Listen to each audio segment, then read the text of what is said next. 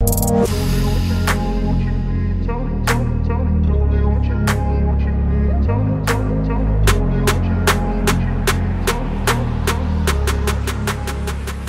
hoy quiero hablarles sobre el tiempo que requerimos para ser restaurados.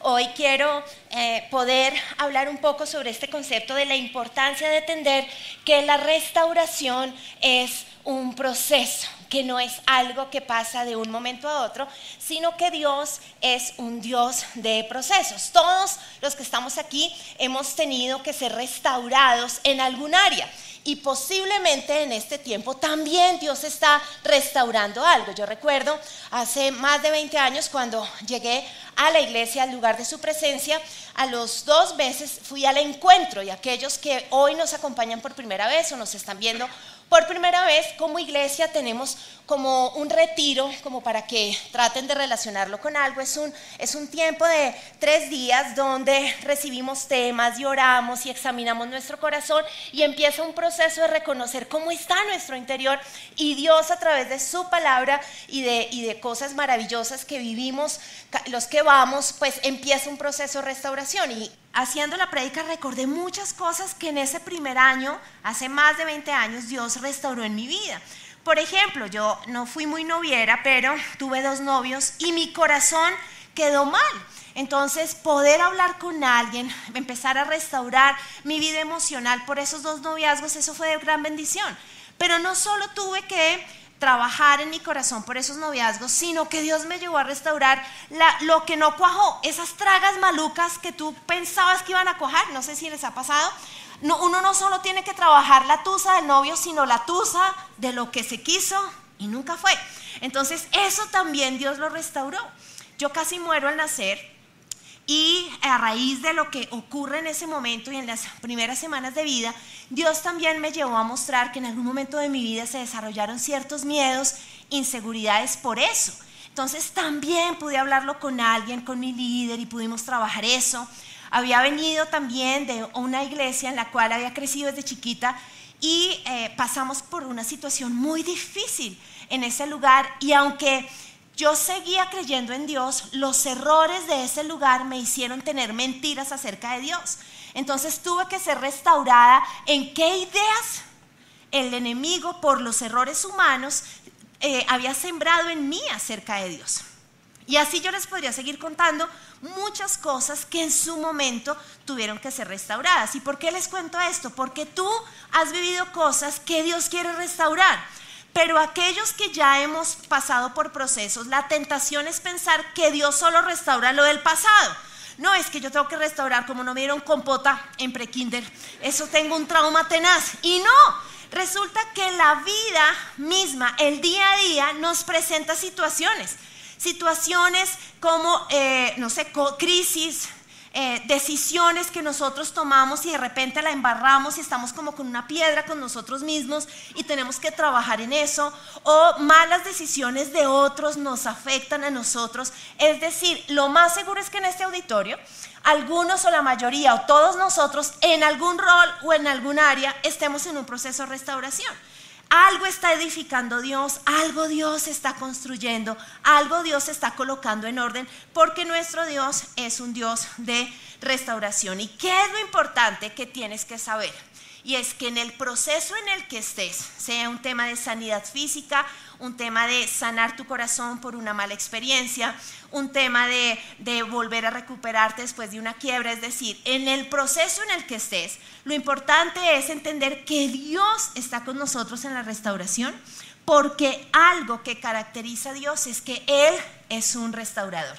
Quiero recordar un versículo en Nahum 2.2 que hace como dos meses en una prédica que di les dije cómo era un tesoro que Dios me había dado en Nahum. Quiero recordar el pasaje. Dice, aunque el destructor arrasó con Judá, el Señor restaurará su honor.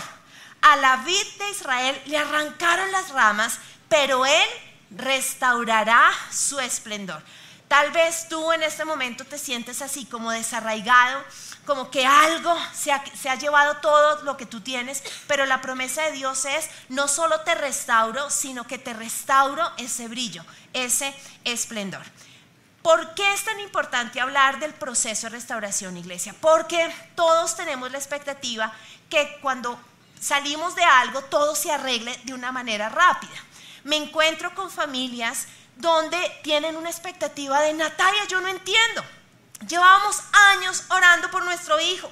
Por fin, por fin, el fin de semana pasado llegó a la iglesia, no te imaginas. Y no solo eso, decidió empezar un grupo. Pero yo no entiendo por qué esta semana se volvió a encerrar, tiró la puerta de la habitación, me volvió a gritar. Señora, ¿por qué? Porque va a ser un proceso. Claro que celebramos que haya venido a la iglesia y esté en un grupo, pero años de una relación tensa con su hijo, que tal vez viene de la crianza desde niños, no se va a restaurar porque el chino llegó aquí a culto. Ahora, los chinos que me dicen, no puede ser, por fin mi papá fue encuentro. O sea, el tipo calentaba banca 10 años, por fin se fue a grupo y estuvo en encuentro, líder. Ya no está tomando. Sacó de la nevera todas esas botellas, impresionante, pero anoche Anoche llegó mal del trabajo, le gritó a mi mamá, me volvió a gritar. ¿Por qué, líder? Porque será que un proceso. Pero Natalia, estábamos en la notaría, estábamos ahí a punto de firmar el divorcio y de repente nos miramos y dijimos, ah, intentémoslo una vez más. Pero todavía no me gusta. La mariposa todavía, no, no, no, yo no puedo confiar. Pero sí nos decidimos darnos una oportunidad, pero está siendo difícil. ¿Por qué es tan difícil? Porque va a ser un proceso. Y así les podría contar, Natalia me dieron de alta. Terminé más de un año de tratamiento, rehabilitación. Y esta semana quise hacer algo y mi cuerpo no respondió. Es un proceso. La restauración siempre es un proceso. Cuando hablo de proceso, iglesia, estoy hablando que tenemos que atravesar por una secuencia de etapas y que en estas etapas necesitamos tiempo. Cuando hablo de proceso hago referencia a que se requieren dos cosas, tiempo y trabajo. Quiero enfatizar en que son dos cosas, porque a veces me encuentro con, bueno, ¿en qué proceso estás con Dios? No, esperando. Esto es de tiempo, yo espero y espero y espero. No, no, no. La restauración es un proceso de tiempo, pero de trabajo. Hay algo que yo tengo que estar haciendo mientras espera el tiempo de la restauración. No es solo no esperar, no. ¿Qué haces mientras esperas? Tiempo y trabajo. Eso me habla de proceso. Y necesitamos entender que ser creyentes, tener una vida cristiana integral, poder dar testimonio de Cristo es un proceso. Tú no aprendes a orar rápido, aprender a orar es un proceso. Leer la Biblia y entenderla es un proceso. Tú puedes salir feliz, vas al coffee, vas a ver 10 mil opciones de Biblias, te, te compras la que más llama tu atención y al principio es japonés. Es difícil. Es un proceso aprender a orar, a leer la Biblia. Es un proceso entender la dimensión espiritual. Como oro, como hago guerra espiritual. Todo es un proceso. Desafortunadamente no lo entendemos. Y nos frustramos y abandonamos el camino muchas veces del Señor porque lo que queremos es que todo sea de manera inmediata y esto no nos funciona. Dios ha estado hablando en este tiempo en mi vida con Noé y es el personaje que vamos a estudiar en este momento. Dios ve la maldad de la humanidad y toma la decisión de emitir un juicio. Dice, voy a mandar un diluvio, voy a acabar con esta primera creación, hay una maldad impresionante, no, no, no, no, no puedo con esto. Pero hay un hombre con su esposa, sus tres hijos varones y sus nueras que llaman la atención de Dios. Y es Noé.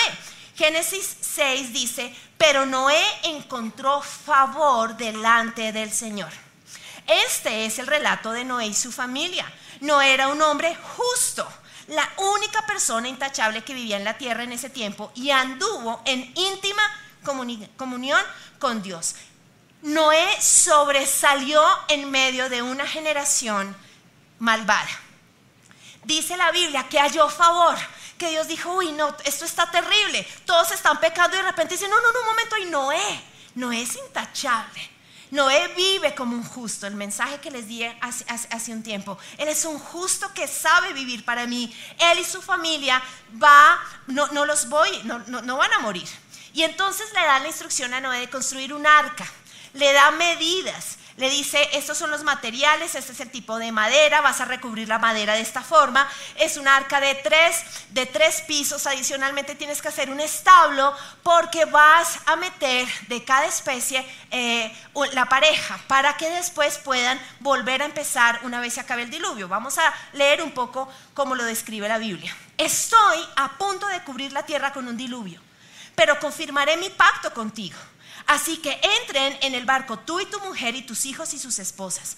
Mete en el barco junto contigo a una pareja, macho y hembra, de cada especie animal, a fin de mantenerlos vivos durante el diluvio. Entonces Noé hizo todo, todo, quiero enfatizar eso, exactamente como Dios se lo había ordenado. Noé no solo es un justo que vive de manera intachable, sino es un hombre obediente.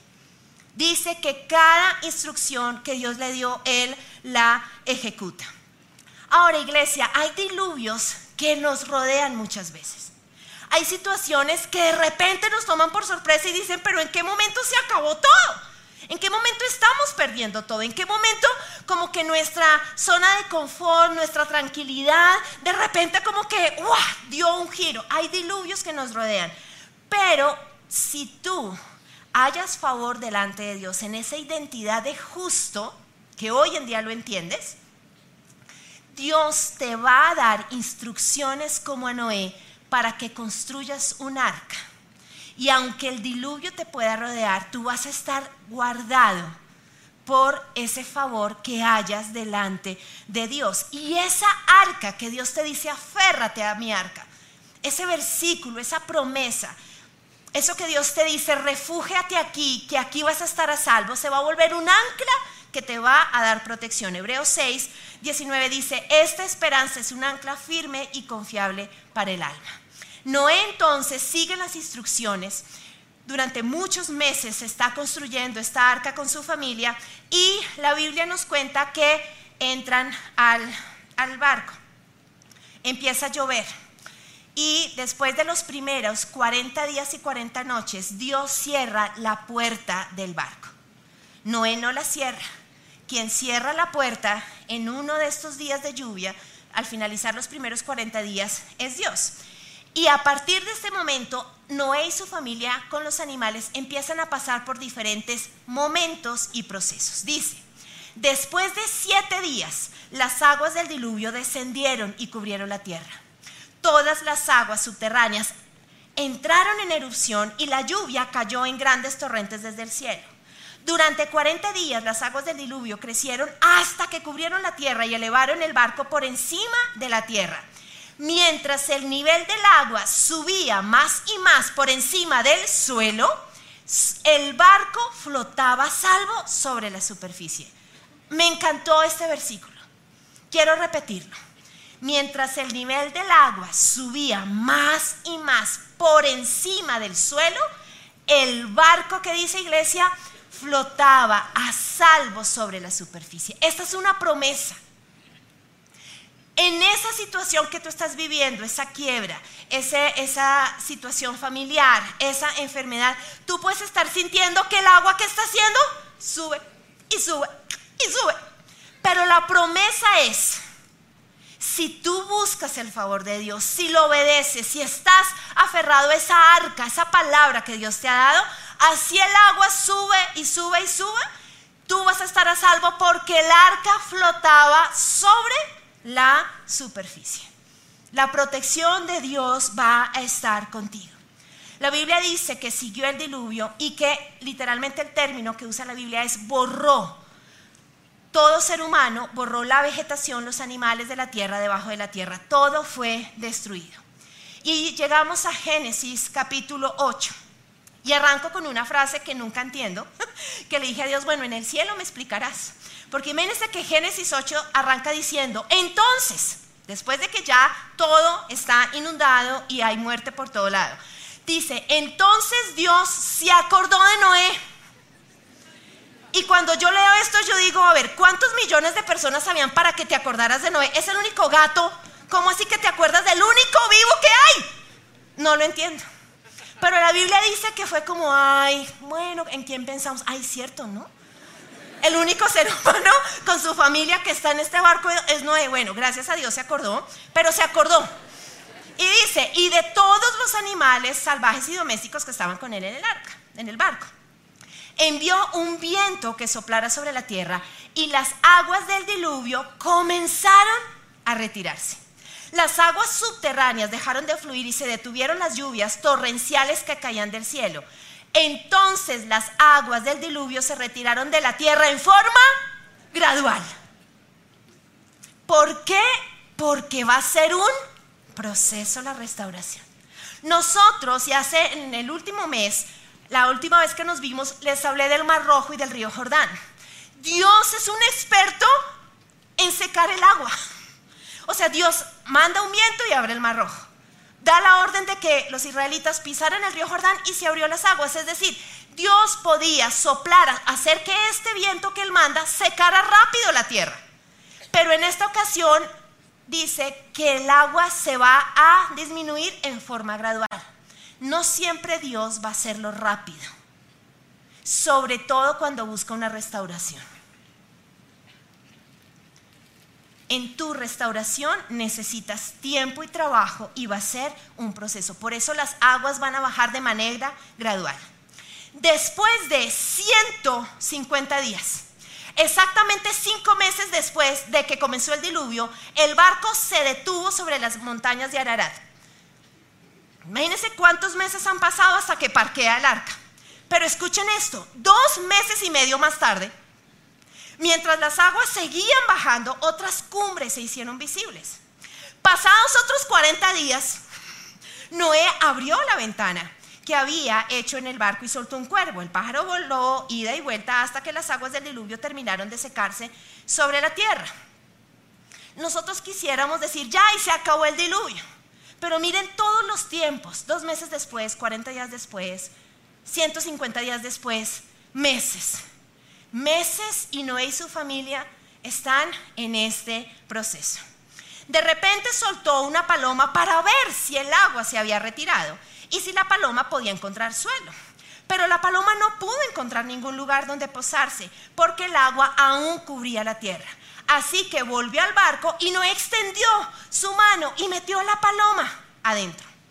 Después de esperar otros siete días, Noé volvió a soltar la paloma, ¿cierto? Esta vez la paloma regresó a él por la tarde con una hoja de olivo en su pico. Entonces Noé supo que las aguas del diluvio se habían retirado casi, casi por completo. Esperó otros siete días. ¿No les desespera esto? Es desesperante. O sea, yo digo, no más, que se bajen del arca ya. No, porque la restauración es un proceso. Entonces, imagínense, vuelve y juega. Entonces dice, esperó otros siete días y soltó la paloma. Esta vez el ave no volvió, no regresó. Ahora Noé tenía 601 años de edad, el primer día del nuevo año, 10 meses y medio después de que comenzó el diluvio. Las aguas del diluvio se habían secado de la tierra casi, casi por completo. Noé levantó la cubierta del barco y vio que la superficie de la tierra se estaba secando. Pasaron otros dos meses. Y dice, y por fin la tierra quedó seca. Nosotros quisiéramos leer el por fin hace 20 versículos. Entonces, el por fin va a llegar, iglesia. Pero hay tiempos que tú y yo vamos a pasar hasta que seamos restaurados. Y miren lo que ocurre. Entonces Dios le dijo a Noé, todos ustedes, tú, tu esposa, tus hijos y sus esposas, salgan del barco. Noé sube al barco cuando Dios le dice y Noé baja del barco cuando Dios le dice. A veces estás tan desesperado por salir que te mueres porque no esperaste a que Dios te dijera que era el tiempo de bajarte. La obediencia es de principio a fin, iglesia. Yo entro a una promesa en obediencia, creyendo que va a ser el ancla firme que me va a sostener. Pero suelto esa arca, esa promesa, el día que Dios me dice, por fin se secó el agua, bájate de aquí. No puedes salirte de la barca antes porque te mueres. El agua no se ha secado. Obediencia en ese momento también. Por eso esta historia es maravillosa porque nos recuerda que va, que va a llegar ese por fin, pero que implica tiempo y trabajo. Pero también hoy quiero que puedas retener esto en tu corazón y es, el arca es un lugar de salvación, pero es un lugar momentáneo. No estás destinado a vivir en el arca, porque un extremo es el que no quiere esperar y se lanza del arca y se hunde, pero otros se amañan en el arca. Ah, qué vida esta. Que sigan los animales acá, qué maravilla. No, necesitas decir, Señor, mi final es fuera del arca. Gracias porque ha sido un arca de salvación. Gracias porque me estás guardando la vida. Pero de esta arca yo me bajo. es decir, vamos a tener un nuevo comienzo. Ahora, quiero que tratemos de imaginar lo que fueron más de un año estar en un arca, Noé, su familia, con los animales. Y antes podíamos leer esta historia como diciendo, uy, esto es una fabulita. No, no, esto es como muy extraño. Pero después de la pandemia, podemos medio imaginar. Quiero que se acuerden de las primeras cuarentenas estrictas por las cuales pasamos. Quiero que recuerden quiénes tenían mascotas, benditos ustedes, quiénes tenían la dicha de sacar a su mascota. Porque los únicos que salían eran los que tenían mascotas. Salieron los memes y todo de por favor. O sea, yo decía, Señor, una tortuga, ¿qué me compro? ¿Cierto? Porque yo me quedaba con los chinos y mi esposo era el valiente que se iba a hacer mercado. Yo decía, no puede ser. Nosotros estábamos desesperados y podían salir, alguien salía a hacer mercado. Alguien salía por la mascota. Quiero que entiendan que no y su familia durante más de un año no podían salir. No había wifi, jóvenes. No había con quién hablar. O sea, si nosotros casi nos enloquecemos, ¿se imaginan ese proceso tan difícil? Todos los días igual, rutina de animales, rutina de... O sea, si nosotros nos estamos enloqueciendo, imagínense lo que fue eso. Sin embargo, él permaneció, esperó a que Dios le diera la instrucción de bajar del arca, confiando en la promesa de la restauración. A veces Dios te salva la vida después de una crisis, pero te pide que esperes a que la restauración sea completa. Y entonces la pregunta es, ¿y mientras Dios abre la puerta y me dice que bajo el arca, qué hago? Pues les voy a dar cuatro tips para sobrevivir mientras te puedes bajar del arca. Entonces, mi primer tip es, escribe la visión. Cuando hablo de escribir, literalmente te pido que escribas, que pintes, que dibujes en una hoja, en un cuaderno, en un post-it y lo colocas en el espejo del baño para que lo mires cuando te lavas los dientes en el celular. El punto es, necesitas escribir de acuerdo al proceso en el que te encuentras. Voy a salir del arca. Porque la tentación es, no, esto está muy tenaz. Mire, eso todavía, todavía eso todo está inundado. No, yo creo que será de Dios quedarme acá. No Tú necesitas, a pesar de lo que estás viendo y del calendario que va pasando, tener la foto escrita de yo voy a salir del arca. El diluvio va a pasar, van a bajar las aguas y Dios me dirá, sal del arca. Necesitas tenerlo claro.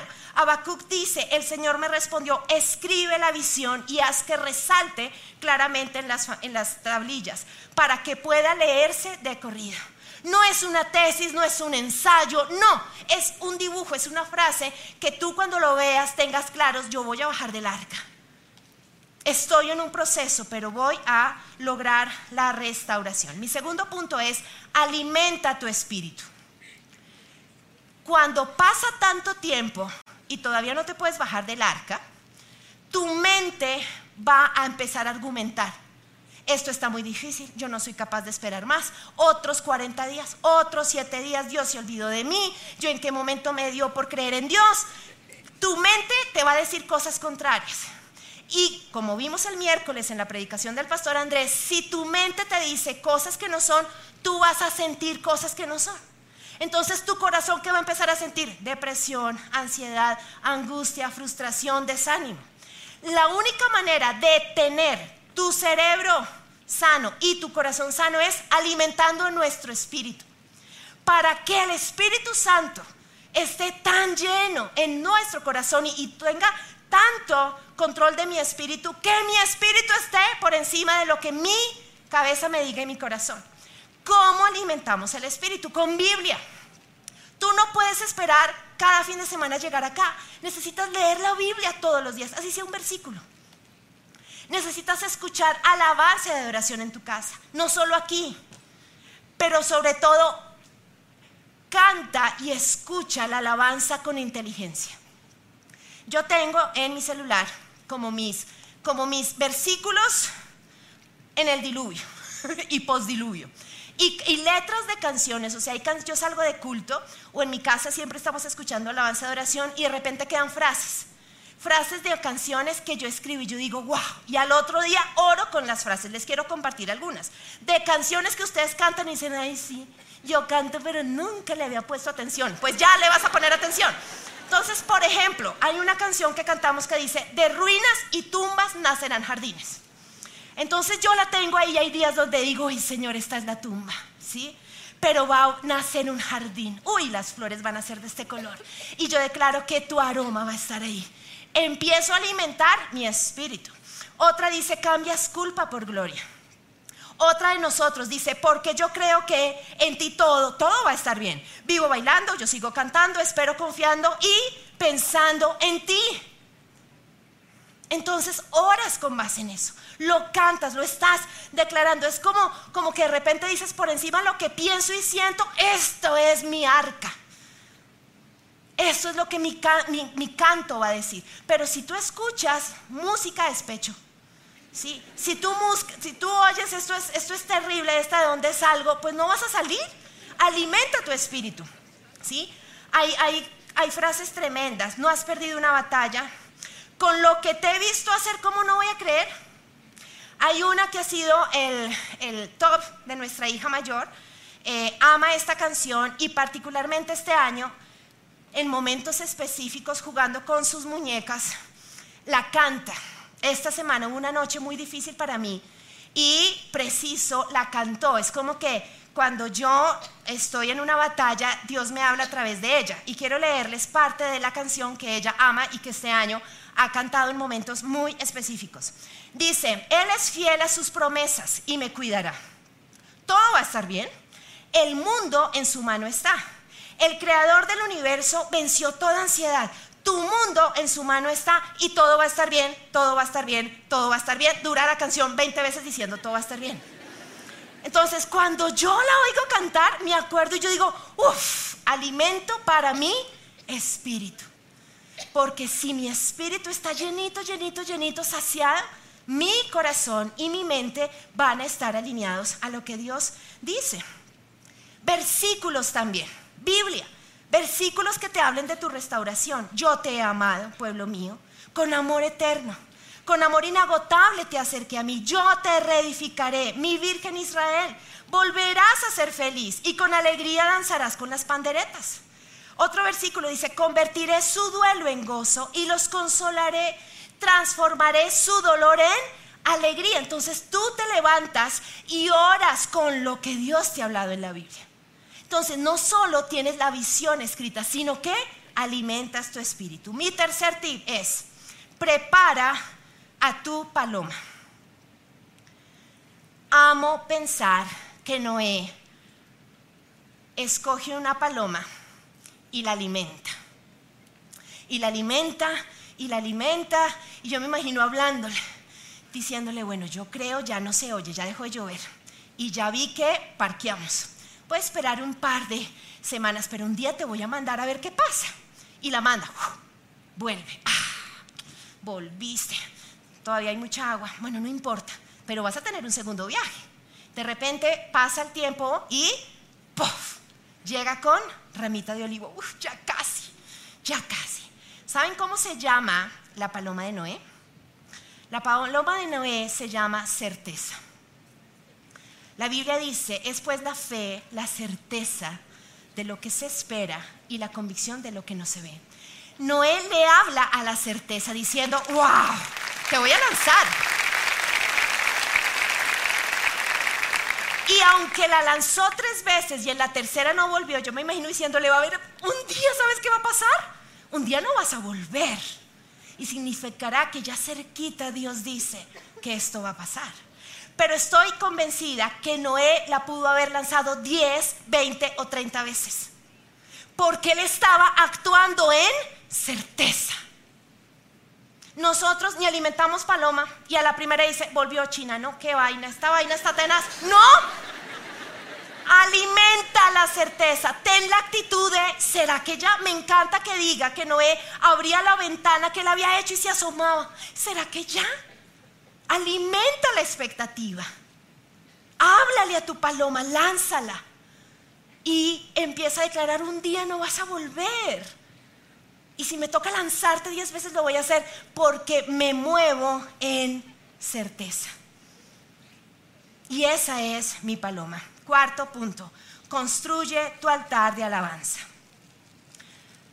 Dios le dice que baje con su familia y lo primero que hace no es hacer un altar de alabanza y adoración. Dice, Noé construyó un altar al Señor. Sacrificó como ofrendas quemadas los animales y las aves que habían sido aprobados para este propósito. Al Señor le agradó el aroma del sacrificio y se dijo a sí mismo, nunca, nunca más volveré a maldecir la tierra por causa de los seres humanos. Desde chiquita conozco la historia de Noé y tenía claro que lo primero que hizo Noé con su familia fue levantar, construir ese altar y sacrificar animales para adorar a Dios. Pero nunca hasta esta predicación pude encontrar algo que el Espíritu Santo me mostró. Dice que Noé sacrificó los animales y las aves que habían sido aprobados para ese propósito. ¿Esto qué significa, iglesia?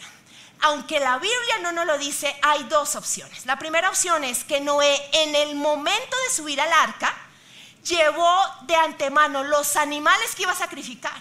Porque no se puede bajar del arca y agarrar de las parejas para matarlos. ¿Por qué? Porque se acabó la especie. O la segunda opción es, en ese año largo que estuvo, cuando empezaron a nacer las crías, se paró para el sacrificio. Tú necesitas preparar tus animales de gratitud por lo que Dios va a hacer. Noé, de antemano, sin saber los meses que iban a esperar, todo lo que iba a ser procesado, Noé dice, yo alisto estos animales que sé que Dios va a probar. Entonces tú necesitas desde ya darle a Dios alabanza. Celebrar cuando vienes, en tu casa, cuando vienes a la oración de la mañana, haz ya altares de adoración diciendo, Señor, yo ya estoy yo ya estoy preparando estos animales. Esta es mi alabanza. No importa cuántos meses, cuántos días, te estoy alabando desde ya porque alisto mi alabanza que va a ser allá. Noé y su familia fueron procesados todo el tiempo. El proceso no solo fue la espera. Díganme el proceso tan tenaz en los meses que duraron construyendo el arca. La gente se burlaba, les decía que eran locos. Ahí enfrentaron el temor al que dirán, la burla, el rechazo. Después entran al arca y entran a otro proceso. Leímos que el sonido del diluvio era torrencial. Sí, estaban en el arca, pero no fue una semana ni un mes enfrentaron miedos. ¿Se acabará el diluvio? ¿Aguantará esta madera? ¿Será que vamos a vivir otro proceso? Y después pasa el diluvio y vemos más de un año esperando a que Dios les dijera cuándo se había secado la tierra y podían salir. Es decir, la vida de creyentes, iglesia, es una vida de procesos. Pero en cada uno alista tu altar de adoración. ¿Qué ocurre después de esto? Después Dios bendijo a Noé y a sus hijos y les dijo, sean fructíferos y multiplíquense, llenen la tierra. Ahora mismo yo confirmo mi pacto con ustedes y con sus descendientes. Nunca más, esa palabra me encanta. Nunca más las aguas de un diluvio matarán a todas las criaturas vivientes. Nunca más un diluvio destruirá la tierra. Cuando envíe nubes sobre la tierra. El arco iris aparecerá en las nubes. Y yo me acordaré de mi pacto con ustedes. ¿Se acuerdan que Dios se acordó de Noé? Yo creo que Dios dijo, oiga, esto no me puede volver a pasar. Entonces se inventa el arco iris y el arco iris no es para nosotros. Yo sé que amamos el arco iris, yo soy de las que toma fotos a los arcoíris. El arco iris es Dios dice, ¿qué? ¿Qué me invento? ¿Qué me invento? Un arco iris. Y cuando sale el arco iris, no solo es un fenómeno físico-químico, es Dios diciendo, ¡ay, cierto! ¡Ay, yo amo al hombre! Hay un pacto con ellos y su familia. Nunca más habrá destrucción, a pesar de que tal vez nuestra maldad, iglesia, es peor que la de ese tiempo. Entonces necesitas hallar favor delante de Dios. Necesitas estar dispuesto a obedecer. Necesitas aguantar en los procesos y saber que Dios se acuerda de ti, de su pacto contigo, con tu familia, si andas en obediencia a Él. Su favor va a estar y su pacto siempre nos va a cubrir. Quiero que te pongas en pie y vamos a orar.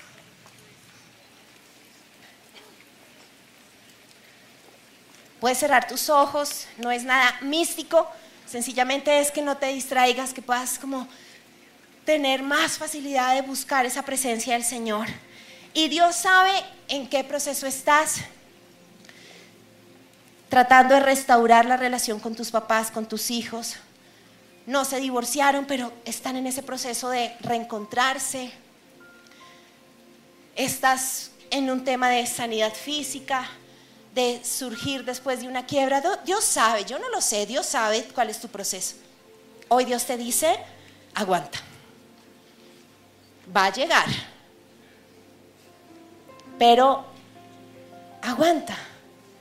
Las aguas van a bajar gradualmente. Va a llegar ese por fin que la tierra se seca. Y aunque tal vez sientes que lanzas palomas y vuelven y vuelven y vuelven, va a llegar un día donde esa paloma no va a volver. Señor, tú conoces cada corazón que está aquí, cada persona que representa su familia. Tú sabes los diluvios, Señor. Tú sabes la angustia. Tú lo sabes, Señor. Pero yo te pido que podamos ver el Dios que brilla y vuelve a poner esplendor acompañándonos en el proceso. Yo te pido, Señor, que todo aquel que está planeando bajarse del arca, porque ya no da más, hoy sea claro como tú le dices, no te sales del arca, espera a que yo te diga el momento. Yo te pido, Señor, fuerza al cansado, valentía al débil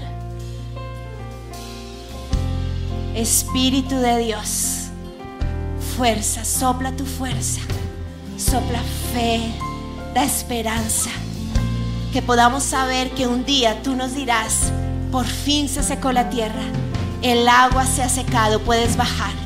Y ayúdanos a preparar alabanza, anticiparnos y hacer altares de alabanza, como hizo Noé. A que mientras llegue ese día estemos adorándote y alabándote, Señor con la certeza de que lo que no vemos va a ser posible, porque nuestra fe está en ti, en el Dios que restaura. Y hoy vas a decir, yo hoy en el nombre de Jesús me despojo de toda debilidad, de todo desánimo. Hoy le hablo a mi mente, a todo pensamiento que ha venido a decirme, no va a ocurrir, te vas a morir, no se va, las aguas crecen y crecen, y hoy declaramos lo que leímos, así el agua suba más y más, mi arca flotará en la superficie. Y el Dios de pactos me conoce y se acuerda de mí. El Dios de pactos mira hacia arcoíris en el cielo y se acuerda de mí, mi familia. Señor, hoy decido permanecer. Hoy decido tener expectativa. Hoy decido preparar mi altar de alabanza y tener esa visión el arca es temporal, pero el diluvio pasará.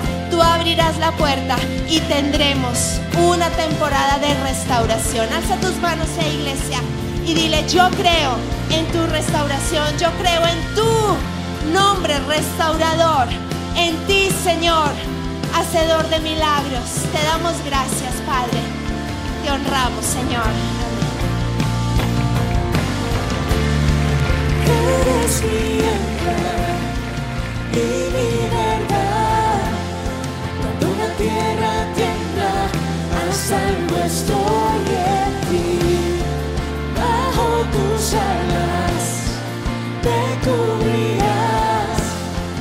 En tempestad me guardarás.